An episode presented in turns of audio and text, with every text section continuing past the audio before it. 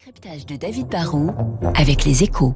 Gresham Banque Privée accompagne les particuliers les plus exigeants dans la gestion de leur patrimoine depuis 1854. Bonjour David. Bonjour Renaud. VP, l'ex-vente privée, fête ses 20 ans et visiblement tout va bien pour eux.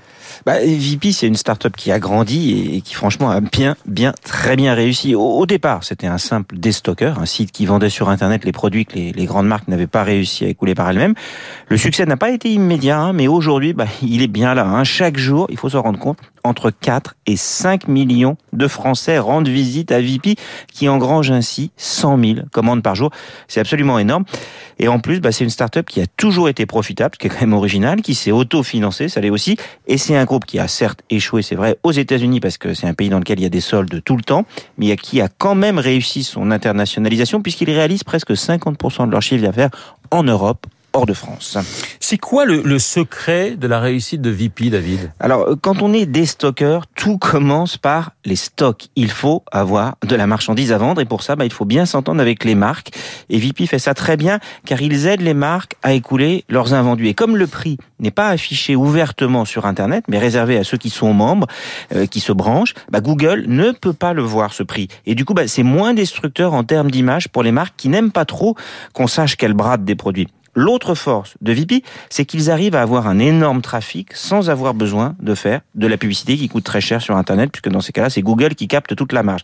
Et ils ont tous les jours donc des millions de personnes qui rentrent dans leur boutique juste par curiosité.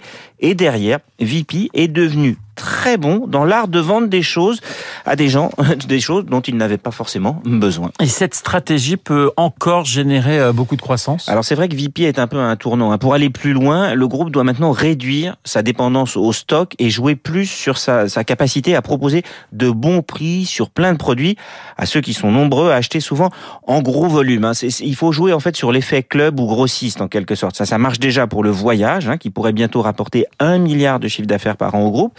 Ça marche pour les produits d'entretien ou pour le vin. Hein, on le sait pas forcément, mais VP est déjà le premier vendeur de vin en France.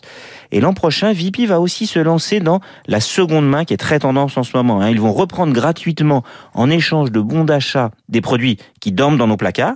Ils vont les laver et les revendre. Et comme ils vont centraliser dans leurs entrepôts tous les produits, on pourra faire des achats de plein de marques différentes avec la garantie et la livraison VP. Ça, ça sera peut-être plus rassurant que d'acheter un particulier sur d'autres sites de e-commerce.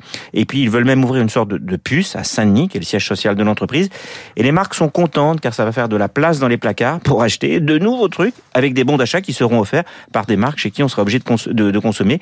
Et puis, recycler. En plus, vous le savez, c'est bon pour la planète. Voilà, David Barrault qui devient écologiste. Ça, c'est un scoop. Merci David. Je vous souhaite un excellent week-end. Dans une minute, le journal de 8 heures. Je rappelle mon invité.